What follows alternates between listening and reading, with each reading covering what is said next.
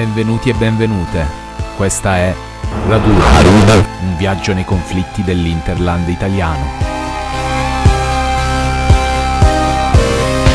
in un territorio ordinariamente provvidenziali poi dopo comuni comunitari molto particolari, diciamo comunitari molto solo che però sono tutte zone industriali che non producono nulla, ma nulla di vantaggio, non sono dai quindi non è tutto noi, ora secolo.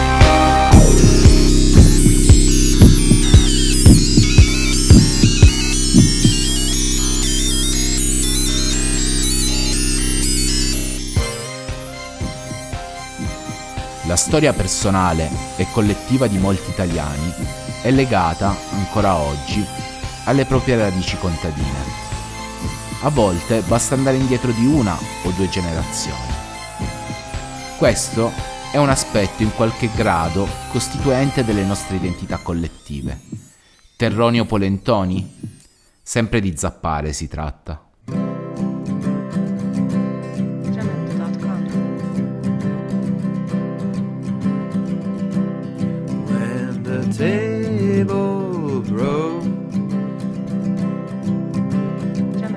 Nonostante la civiltà contadina, come abbiamo detto in una puntata della scorsa stagione, sia da tempo scomparsa, alcune rimanenze resistono tanto nelle narrazioni dominanti quanto nel sentire popolare.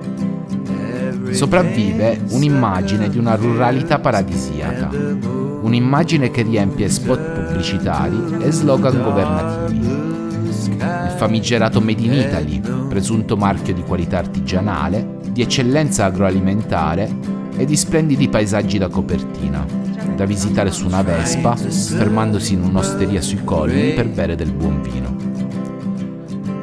Ovviamente si tratta di un'immagine stereotipata, offerta per la propaganda esterna ed interna.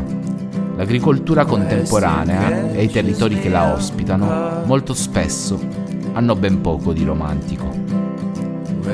Nonostante quanto detto finora, è ancora vero che, per quanto riguarda il settore agricolo, l'Italia rappresenta il terzo Stato europeo per produzione ed il primo per valore aggiunto. Secondo i dati di Coldiretti del 2019, la SAU, cioè la superficie agricola utilizzata nel nostro paese, è pari a 12 milioni e 500 mila ettari, cioè il 41,8% dell'intera superficie nazionale. Sono circa 1 milione e 150 mila le aziende agricole esistenti in Italia e la superficie aziendale media che occupano è di 11 ettari a testa.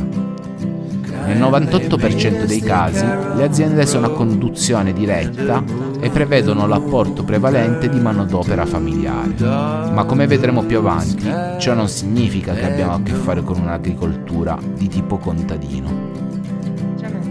La maggior parte della produzione di seminativi, ad esempio cereali ed ortaggi, è concentrata in quattro regioni del nord, cioè Lombardia, Piemonte, Veneto ed Emilia-Romagna.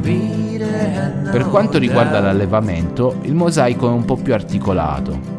Se la pianura padana riveste un ruolo centrale rispetto a bovini e suini, per gli ovini è la Sardegna la regione di punta e l'allevamento avicolo, cioè quello di pollame, è concentrato in Campania, Lazio, Lombardia e Veneto.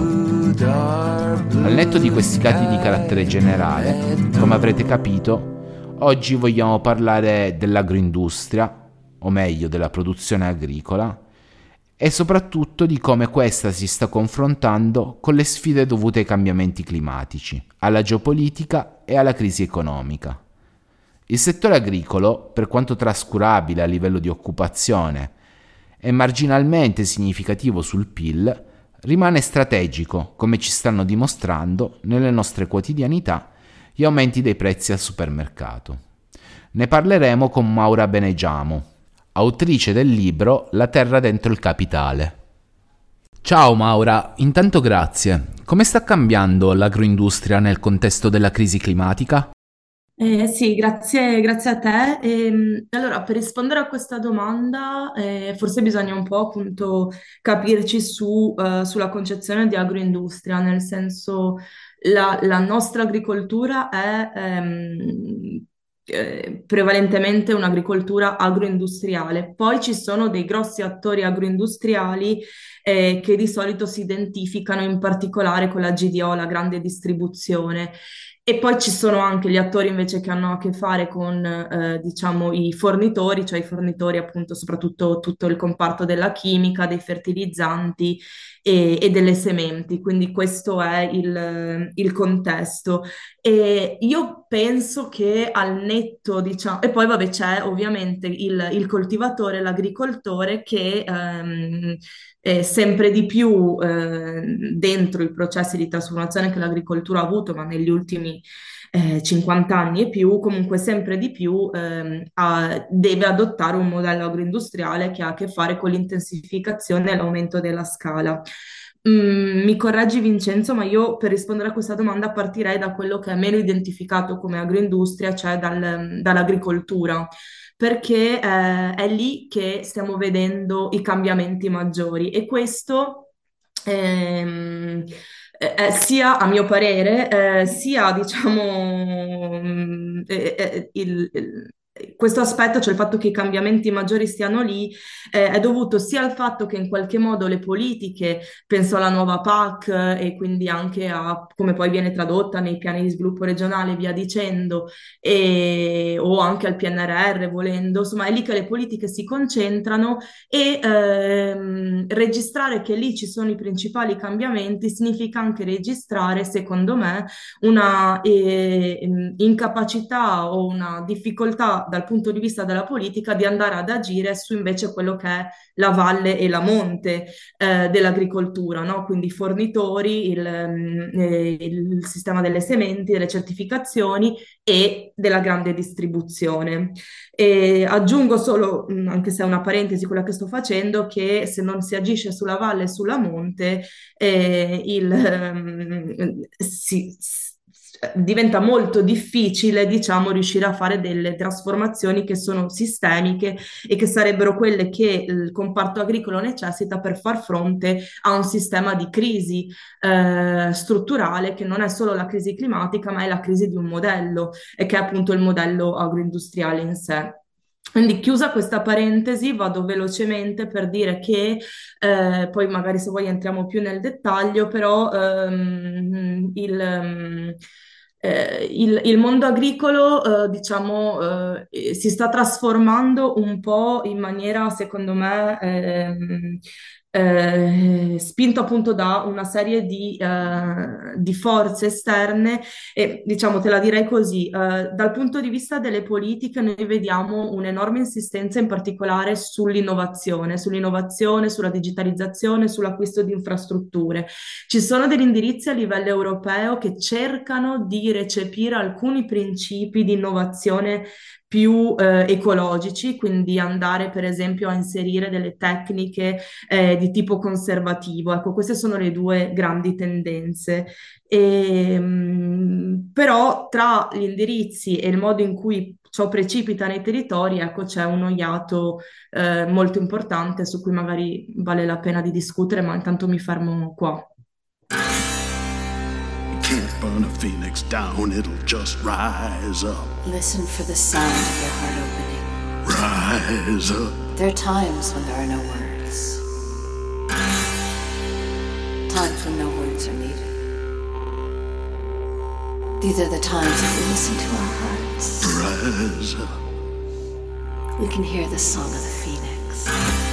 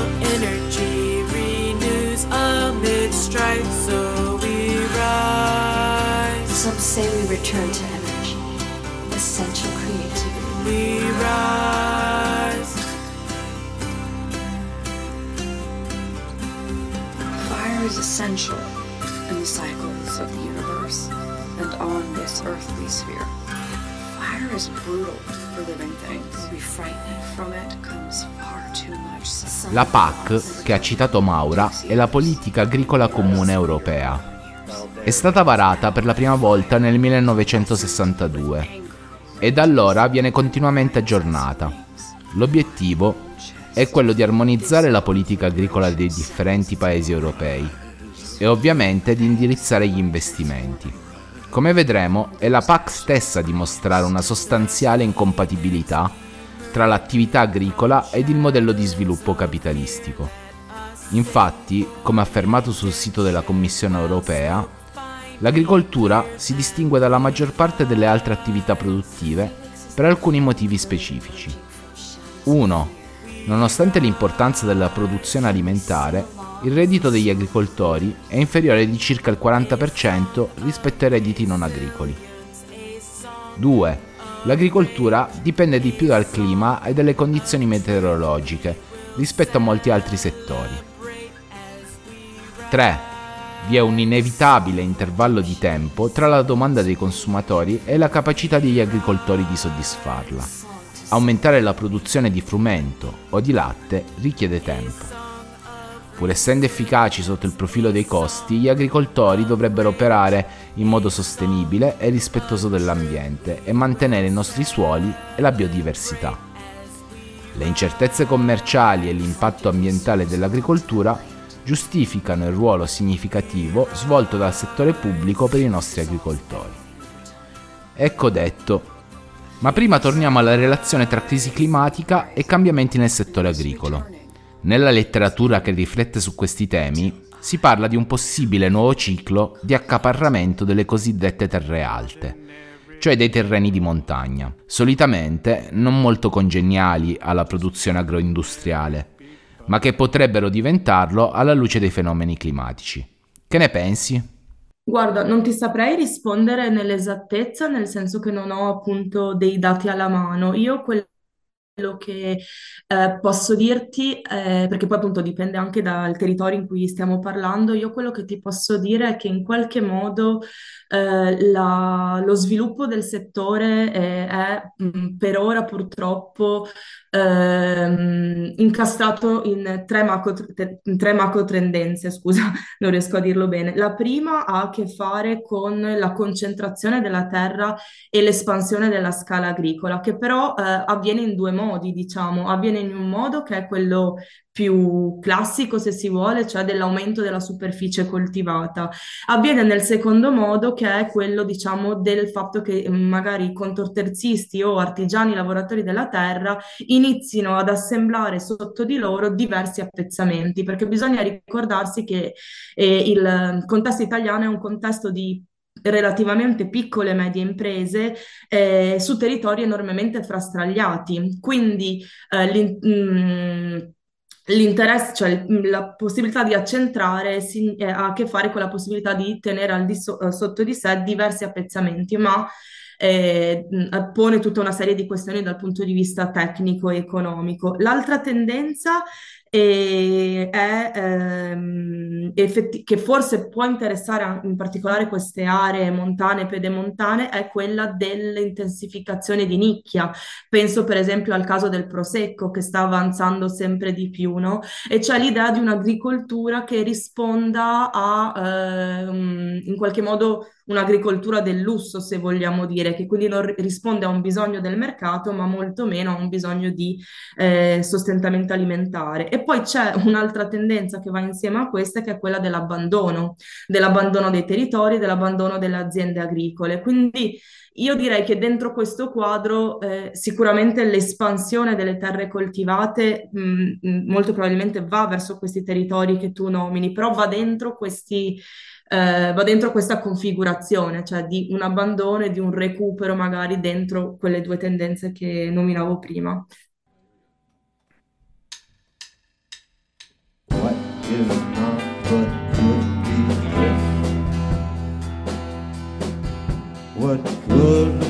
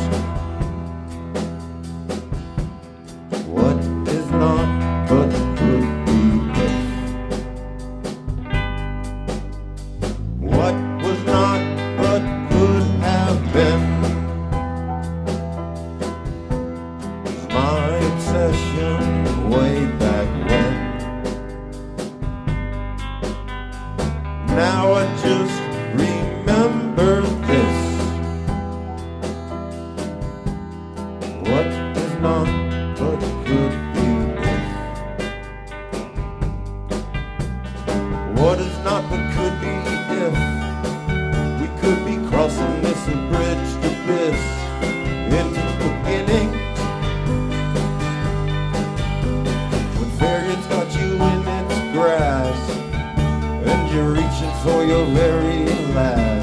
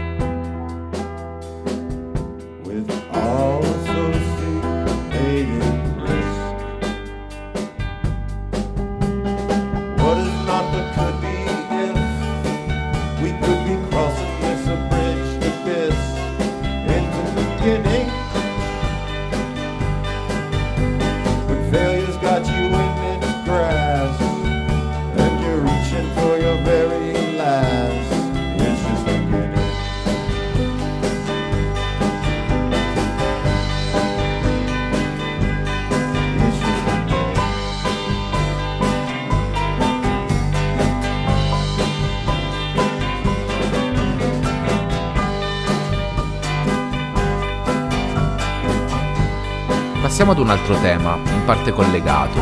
La guerra, l'instabilità internazionale stanno avendo un ruolo effettivo nelle trasformazioni dell'agricoltura? E che ruolo ha la digitalizzazione in questo contesto? In Italia, eh, come del resto in Europa, eh, o anche a livello più globale, diciamo, l'instabilità, eh, dei mercati, l'aumento dei costi delle materie prime, eh, sono un, un tema centrale, nel senso che si aggiungono alla già difficile sostenibilità economica del- delle aziende agricole. Cioè, noi ricordiamoci che a parte grandi eh, agricol- grandi imprenditori, grandi, grandi aziende, ehm, c'è una buona parte di agricoltori che lavora sostanzialmente a debito o a pari, che non vive, cioè, mm, mm, che ha bisogno insomma anche di un sostegno pubblico importante e poi magari torniamo su questa questione. Quindi il tema c'è. E, e, eh, quello che dicevo un po' prima è che appunto la risposta che va per la maggiore è l'idea che si debba efficientare eh, il, il- il processo agricolo, quindi aumentando le rese e eh, ottimizzando i costi, quindi diminuendo le risorse, e che il modo per efficientare stia dentro un processo di digitalizzazione. Eh, di digitalizzazione che vuol dire sostanzialmente introdurre eh, macchinari eh, di tipo tipo, ehm, tipo nuovi trattori che, eh, che, eh, o altri mh, eh, aiuti di supporto alle decisioni in campo che utilizzano sensoristica, immagini satellitari, intelligenza artificiale e via dicendo per ottimizzare. Però quello che tengo a dire, e, e vado in chiusura, diciamo, della risposta, è che, eh, perché questo è molto ehm, centrale, diciamo, nella modalità in cui il capitalismo contemporaneo sta agendo a più livelli, è che noi siamo di fronte ad una proposta che eh, nella pratica non ha una sua applicabilità. Cioè, quello che mh, per me è importante rilevare anche come dato politico è che la proposta della digitalizzazione eh, va bene per pochissimi attori, che eh, sono attori che possono permettersi economie di scala e quindi in questo senso so- supporta sia l'abbandono che eh, l'aumento della scala agricola e quindi diciamo di nuovo quel pattern agroindustriale che è in crisi si ritrova riproposto dentro queste nuove soluzioni e, eh, e, non, e mh, mm, allo stesso tempo però diciamo um, è difficile credere che sia una soluzione eh, realizzabile dai qua ai prossimi, ti direi anche 20, 30, 40 anni. Quindi quello che stiamo vedendo eh, dal mh, mm, punto di vista delle risposte è in qualche modo una... Eh, eh cerco di dirlo eh, bene, cioè è in qualche modo ehm, un'incapacità sostanzialmente di far fronte, cioè noi stiamo agendo con dei paradigmi che sono i paradigmi un po' classici, anche i paradigmi della digitalizzazione che si incontrano con quelli dell'economia verde e via dicendo, e che però non, non rispondono alle esigenze di un territorio che tra l'altro è già drasticamente danneggiato. E quindi in questo senso possiamo parlare realmente di crisi anche da un punto di vista del capitale, nel senso che c'è una vera difficoltà a eh, mantenere, ehm, a rispondere al problema. Ecco, non so se sono, se sono stata, se sono stata chiara.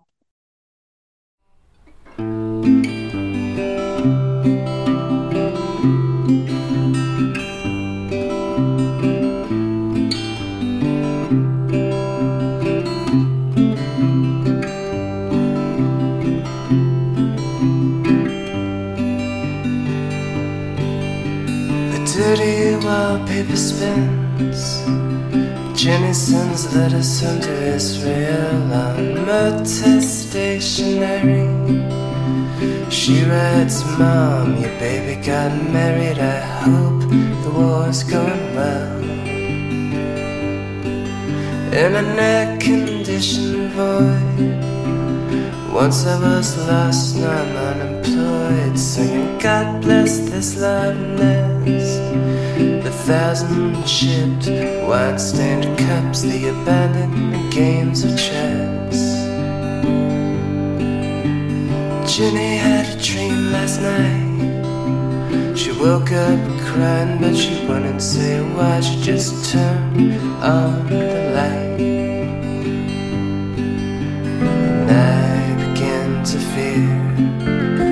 Fear we're not heading home.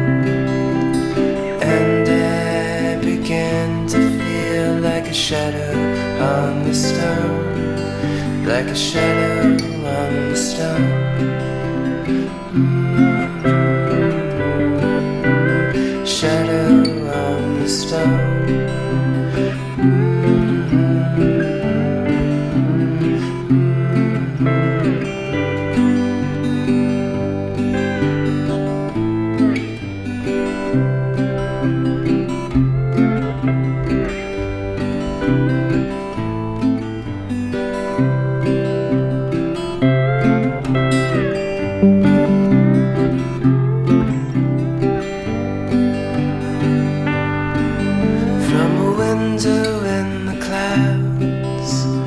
Chaos and the motion of the crowd, but I said nothing aloud.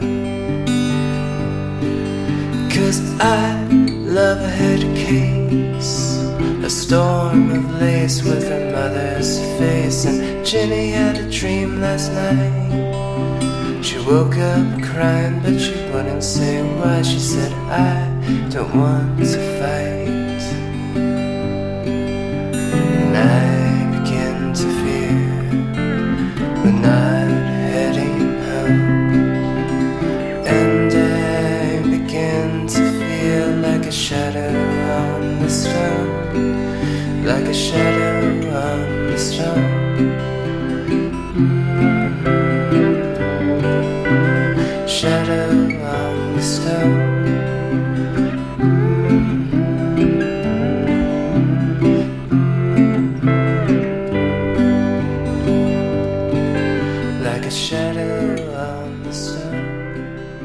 Dalle tue parole si ha l'impressione che anche in questo campo siano in corso processi di concentrazione e centralizzazione.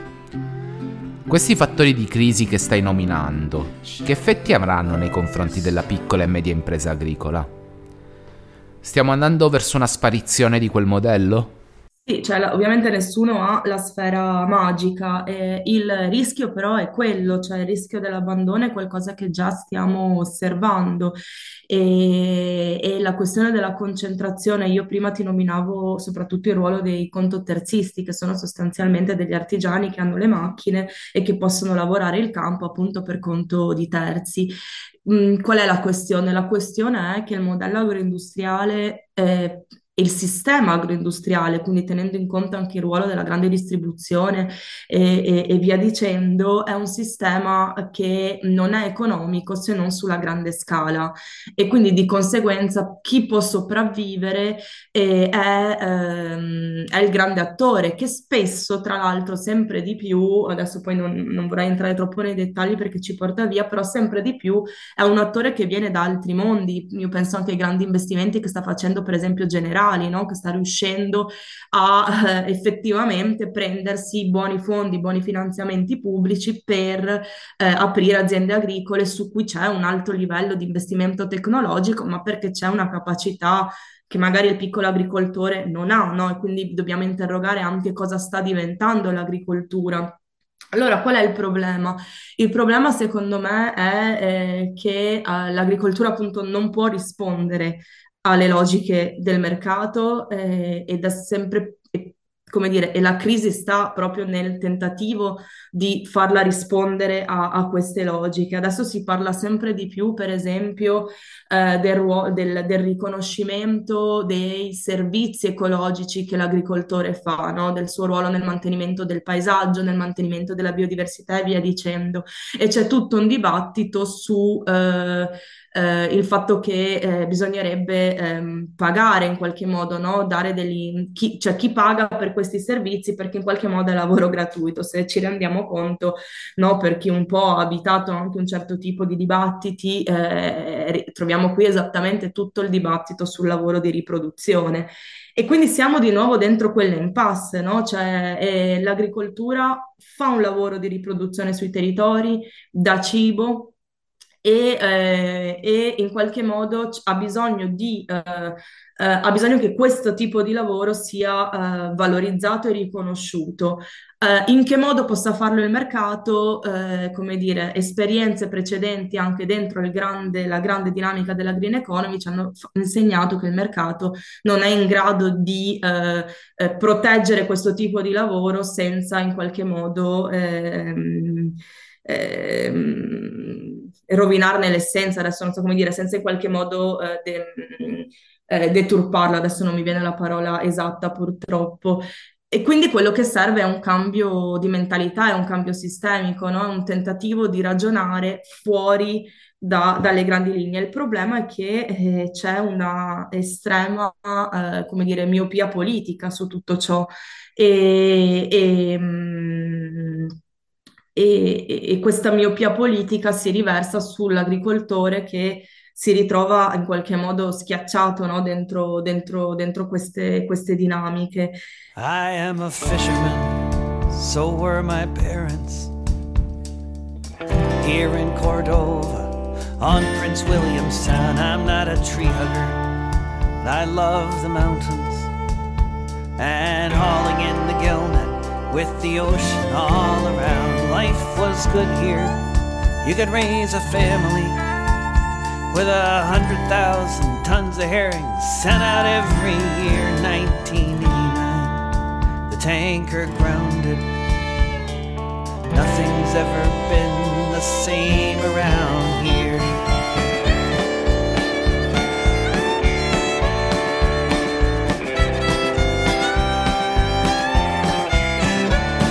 Stevens said, not one drop of oil would spill on Alaska's shores, and if it happened, it would be cleaned up.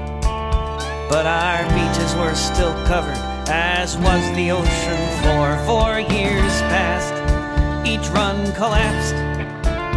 It was then we knew for sure the herring weren't coming back. Exxon's promises compensation were about as empty as a used up paper sack.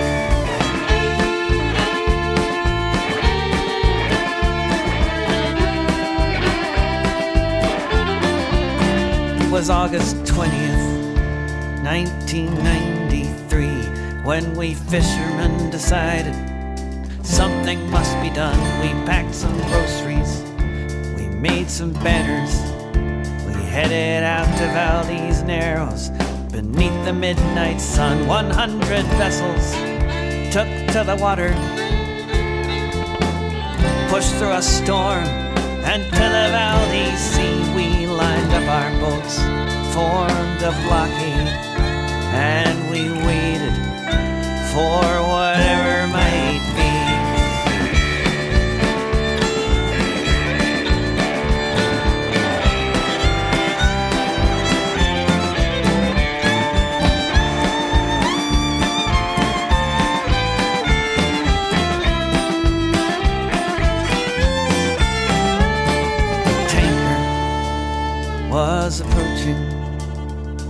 It was a sight to see there. In the twilight of the day, we saw it turning. We all cheered and cried as tanker after tanker after tanker turned away. A Coast Guard gunship from Seattle would take three days to get up to the sound. We held the line till then, then we went back home to Cordova, to this hallowed, oiled ground. I am a fisherman, so were my parents. Here in Cordova. Dunque adesso ti chiederei qual è il ruolo delle politiche pubbliche nel sistema agricolo? È, è possibile immaginare un'agricoltura differente? No, questa è la, è la sfida, è, la- è sicuramente la sfida politica. Adesso mi, mi ricordo anche appunto il pezzo che mi ero persa della tua domanda precedente che aveva a che fare con le agricolture, co- col modello contadino, o comunque con un modello di agricoltura che, vor- che in teoria eh, o anche in pratica eh, si distanzia da una logica agroindustriale e cerca di ragionare in termini eh, anche agroecologici, no? Dove per agroecologia, al di là delle tecniche, mh, l'idea dell'agroecologia ha a che fare con l'idea del ciclo chiuso, cioè l'idea di riuscire a mantenere, no, paesaggio e, e- e sostenibilità dei suoli.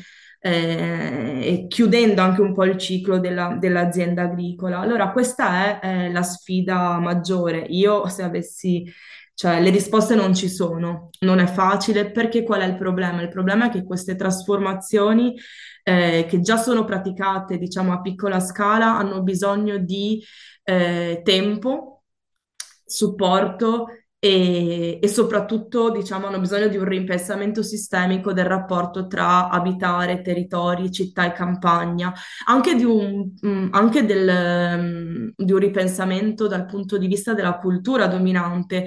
Eh, faccio un esempio di mm, eh, proprio una risposta che aveva dato ehm, un, un agricoltore che aveva partecipato a un dibattito eh, di cui ero presente, che era stato fatto alla Scatasuna sull'agroindustria, no? Che diceva qual è il ruolo del cibo dentro l'economia familiare, quanto siamo disposti a spendere per un cibo sano piuttosto che per un buon vestito, no? Quindi c'è bisogno di un ripensamento generale. E, e dire questo a volte sembra quasi dire... mh, dire qualcosa, diciamo, di dire quasi un'eresia, cioè dare una risposta ancora più difficile del problema. Invece, secondo me, non è, non è così, nel senso che esistono, esistono in Italia una- movimenti, organizzazioni dentro il gra- grande campo dell'agroecologia che stanno cercando di pensare risposte in maniera sistemica e un modo per farlo è quello di creare alleanze e connessioni, cioè noi non possiamo più pensare che, ehm, come dire, movimenti sul lavoro, movimenti operai, movimenti sul lavoro urbano, piuttosto che eh, dibattiti sulla trasformazione dei territori, sull'agricoltura, il ruolo del carovita, ecco, non possiamo più pensarli come, come separati perché sono strettamente interconnessi, l'uno dipende dall'altro e eh, visto che dentro il dibattito politico istituzionale non c'è uno spazio per pensare in maniera sistemica, cioè non c'è uno spazio per creare tavoli, alleanze tra diversi attori, l'unica risposta che abbiamo è eh, quella che abbiamo sempre avuto dalla storia dei popoli, e cioè la- l'intelligenza collettiva, l'intelligenza dei territori. E io penso che in realtà ci sia un problema di rapporti di forze su cui poi bisogna fare un ragionamento serio, no? Che ha a che fare anche semplicemente se noi pensiamo a chi vanno i, i fondi della PAC, a chi vanno i fondi pubblici, no? Cioè a chi, do- dove sono i, i processi di redistribuzione, tutto questo comparto dell'agroecologia prende pochissimo da questi fondi. Quindi diciamo c'è un piano strettamente materiale di rapporti di forze e un piano che ha a che fare con la capacità di immaginare alternative. Questi piani si collegano solo dentro dei processi di convergenza. Sembra, non, non è facile, come dire, però ehm, teniamoci conto che di fronte noi abbiamo un, un blocco eh, di potere che sostanzialmente non, non è neanche più capace di immaginarsi una risposta alla crisi, sta semplicemente condannandoci a un aumento totale delle emergenze e, e delle crisi. E per- ti faccio un esempio, ne parlavo poco fa con, eh, con- con un addetto del, eh, del settore, eh, si parlava per esempio delle regolazioni sulla salute animale, adesso sembra che sto andando da un'altra parte, ma ti faccio un esempio concreto, Eh, regolazione della salute animale, prevenzione del rischio zoonosi, no? Qualcosa che ci tocca da vicino. Ecco, mi raccontavano che tutta la, la procedura, diciamo, eh, è tarata unicamente sulle grandi aziende, quelle che buttano fuori, no? ehm, migliaia di capi. Cosa vuol dire? Vuol dire che le piccole aziende eh, pastorali o zootecniche, che magari eh, no- non- che appunto sono sicuramente meno problematiche dal punto di vista di, di questo livello di impatti, non potranno mettersi a norma, quindi scompariranno sostanzialmente. Cioè, questo è per dare il senso del, del di, mh, di rapporto di forza in un contesto in cui sappiamo benissimo che quel grosso settore è il principale elemento di allarme per la creazione di nuove pandemie. Quindi ecco, mh, questo per ritornare al punto di dire che abbiamo bisogno di visioni sistemiche perché il problema è sistemico e l'agricoltura ce lo indica e, e di alleanze che tengano ben chiari quali sono i punti, i punti di blocco materiali del processo.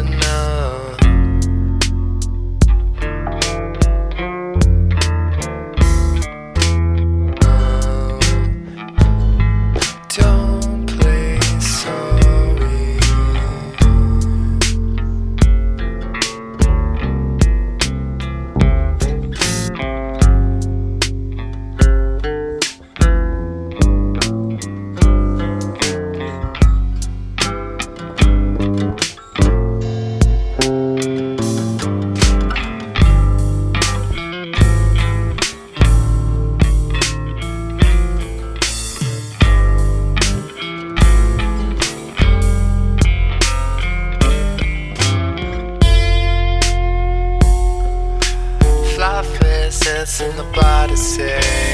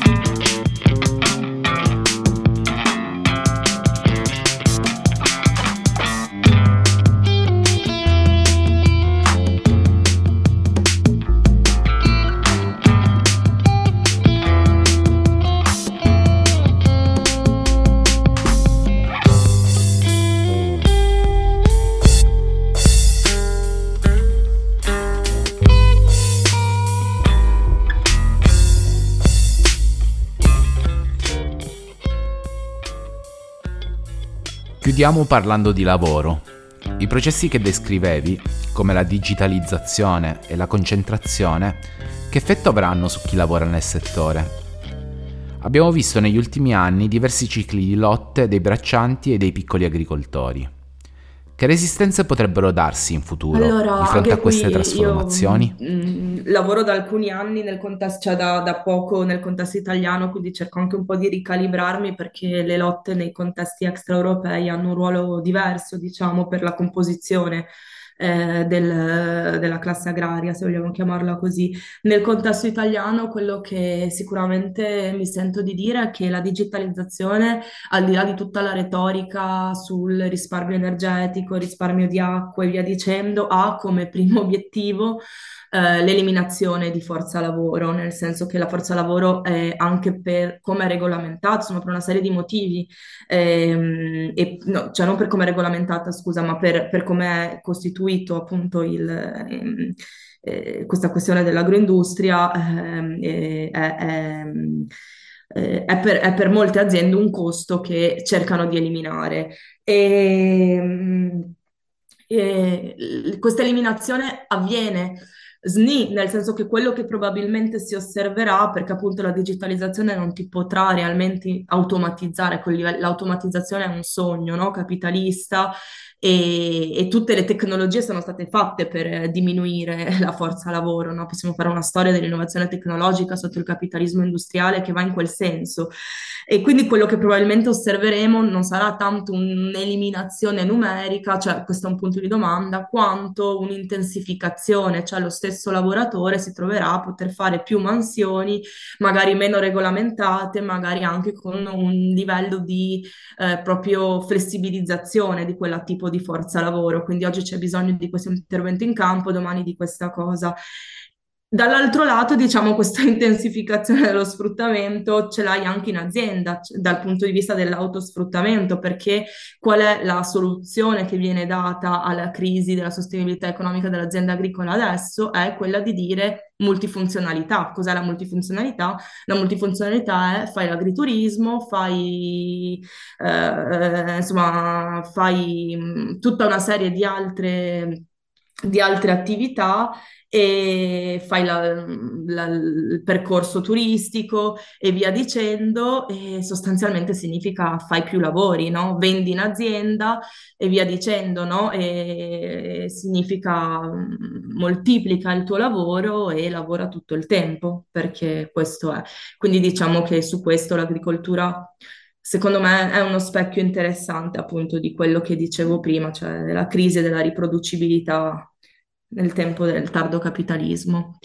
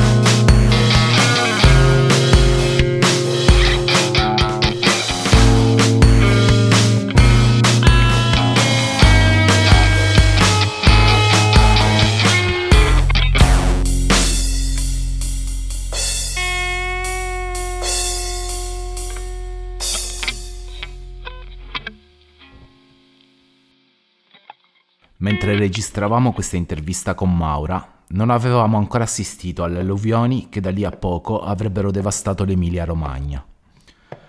Un monito concreto di quanto la crisi climatica sia in grado di incidere sul settore agricolo. Secondo i dati della regione Emilia-Romagna, il 42% della superficie agricola utilizzata è stata colpita dall'alluvione. Il territorio coinvolto è tra i più densi della regione dal punto di vista delle aziende agricole. Qui vi risiedono circa il 49% delle imprese, pari a 21.000. Il 29% è presente nei comuni con allagamenti e il 19% in quelli con frane. Gli addetti in agricoltura, caccia e pesca che operano in comuni colpiti da almeno un evento sono oltre 41.000 e rappresentano il 55% degli addetti del settore nell'intera regione. Per quanto riguarda l'agroindustria, complessivamente le unità locali delle aziende alimentari e delle bevande presenti nelle aree coinvolte sono oltre 2800 e sfiorano il 40% del totale regionale, con prevalenza nei comuni con allagamenti, ma con una significativa presenza anche in quelli interessati dalle frane. Gli addetti che operano in tale aziende sono più di 23.000, quasi il 39% del totale regionale del comparto. I danni ad oggi sono considerati nell'ordine del miliardo e mezzo di euro, ma ciò senza contare le perdite di produttività futura, per moria delle piante ed animali, di superficie agricola per le frane e danni ai mezzi, attrezzature, scorte e strutture, più i danni di tutta l'agroindustria. Le rotture degli impianti di irrigazione, i danni idrogeologici e spondali e i danneggiamenti, spesso irreversibili, a strade, ponti e vie di accesso ai campi coltivati determineranno un cambiamento radicale del paesaggio agricolo.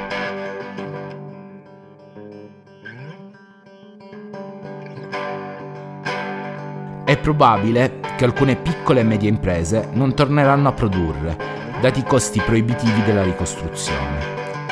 Chi avrà il capitale probabilmente ne uscirà ancora più forte, mentre il tessuto sociale ed economico collettivo si indebolisce.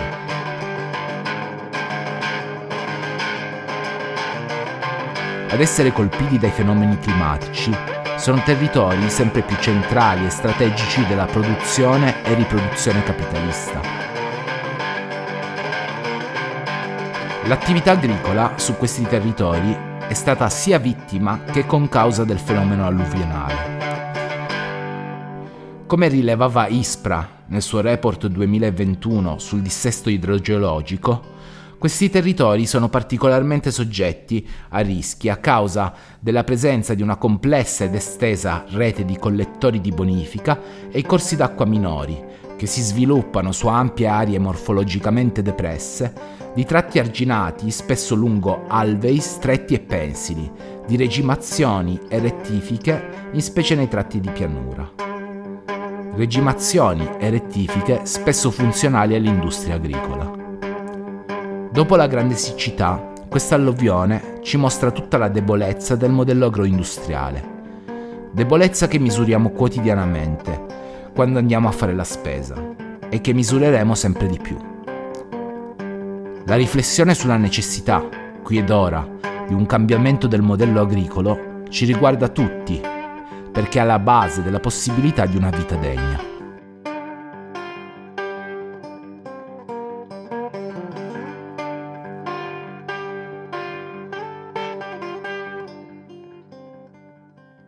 Siamo giunti alla fine di questo viaggio per ora. Nuove tappe ci aspettano di mese in mese. Radura è un podcast a cura di Radio Onda d'Urto e InfoOut. Per domande, suggerimenti, riflessioni, proposte di argomenti, potete scrivere alla pagina Instagram di Radura, alla mail radura.info-gmail.com oppure sulle pagine social di Radio Onda d'Urto ed InfoOut. Tutte le musiche utilizzate nel podcast sono in Creative Commons. Potete trovare i credit nella descrizione delle puntate. Grazie per aver ascoltato Radura, un viaggio nei conflitti dell'Interland italiano.